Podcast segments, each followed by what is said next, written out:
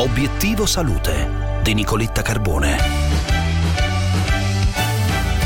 Ipertensione, uno studio pubblicato su JAMA evidenzia che i farmaci per abbassare la pressione sanguigna non funzionano allo stesso modo per tutti, l'efficacia varia da persona a persona. Commentiamo i risultati dello studio oggi con il professor Claudio Borghi, direttore dell'unità operativa di medicina interna al Policlinico Sant'Orsola Malpighi di Bologna. Professore, buongiorno. Buongiorno a voi e grazie sempre per l'invito.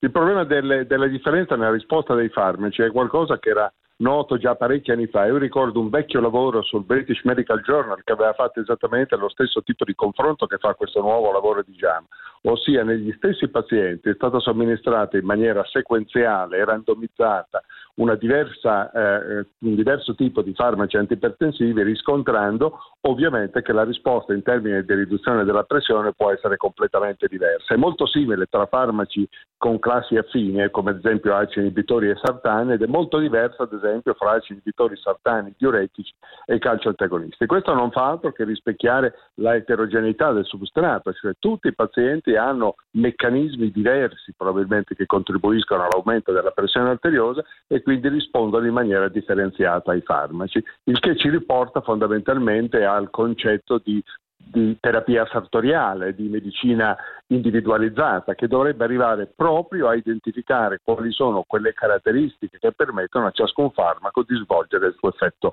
nel modo più migliore e più efficace.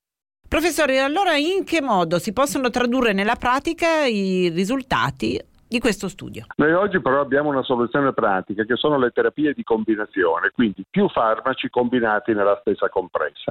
Il vantaggio sostanziale è che questi farmaci agiscono ciascuno in ragione del proprio meccanismo d'azione, quindi aumentano di molto la probabilità di essere efficaci in quel paziente e questo ne spiega ovviamente l'elevata percentuale con cui riducono i valori di pressione arteriosa e lo stabiliscono come questo tipo di pratica sia la condizione clinica di tutti i giorni più simile simile all'esperimento che è stato condotto in quello studio.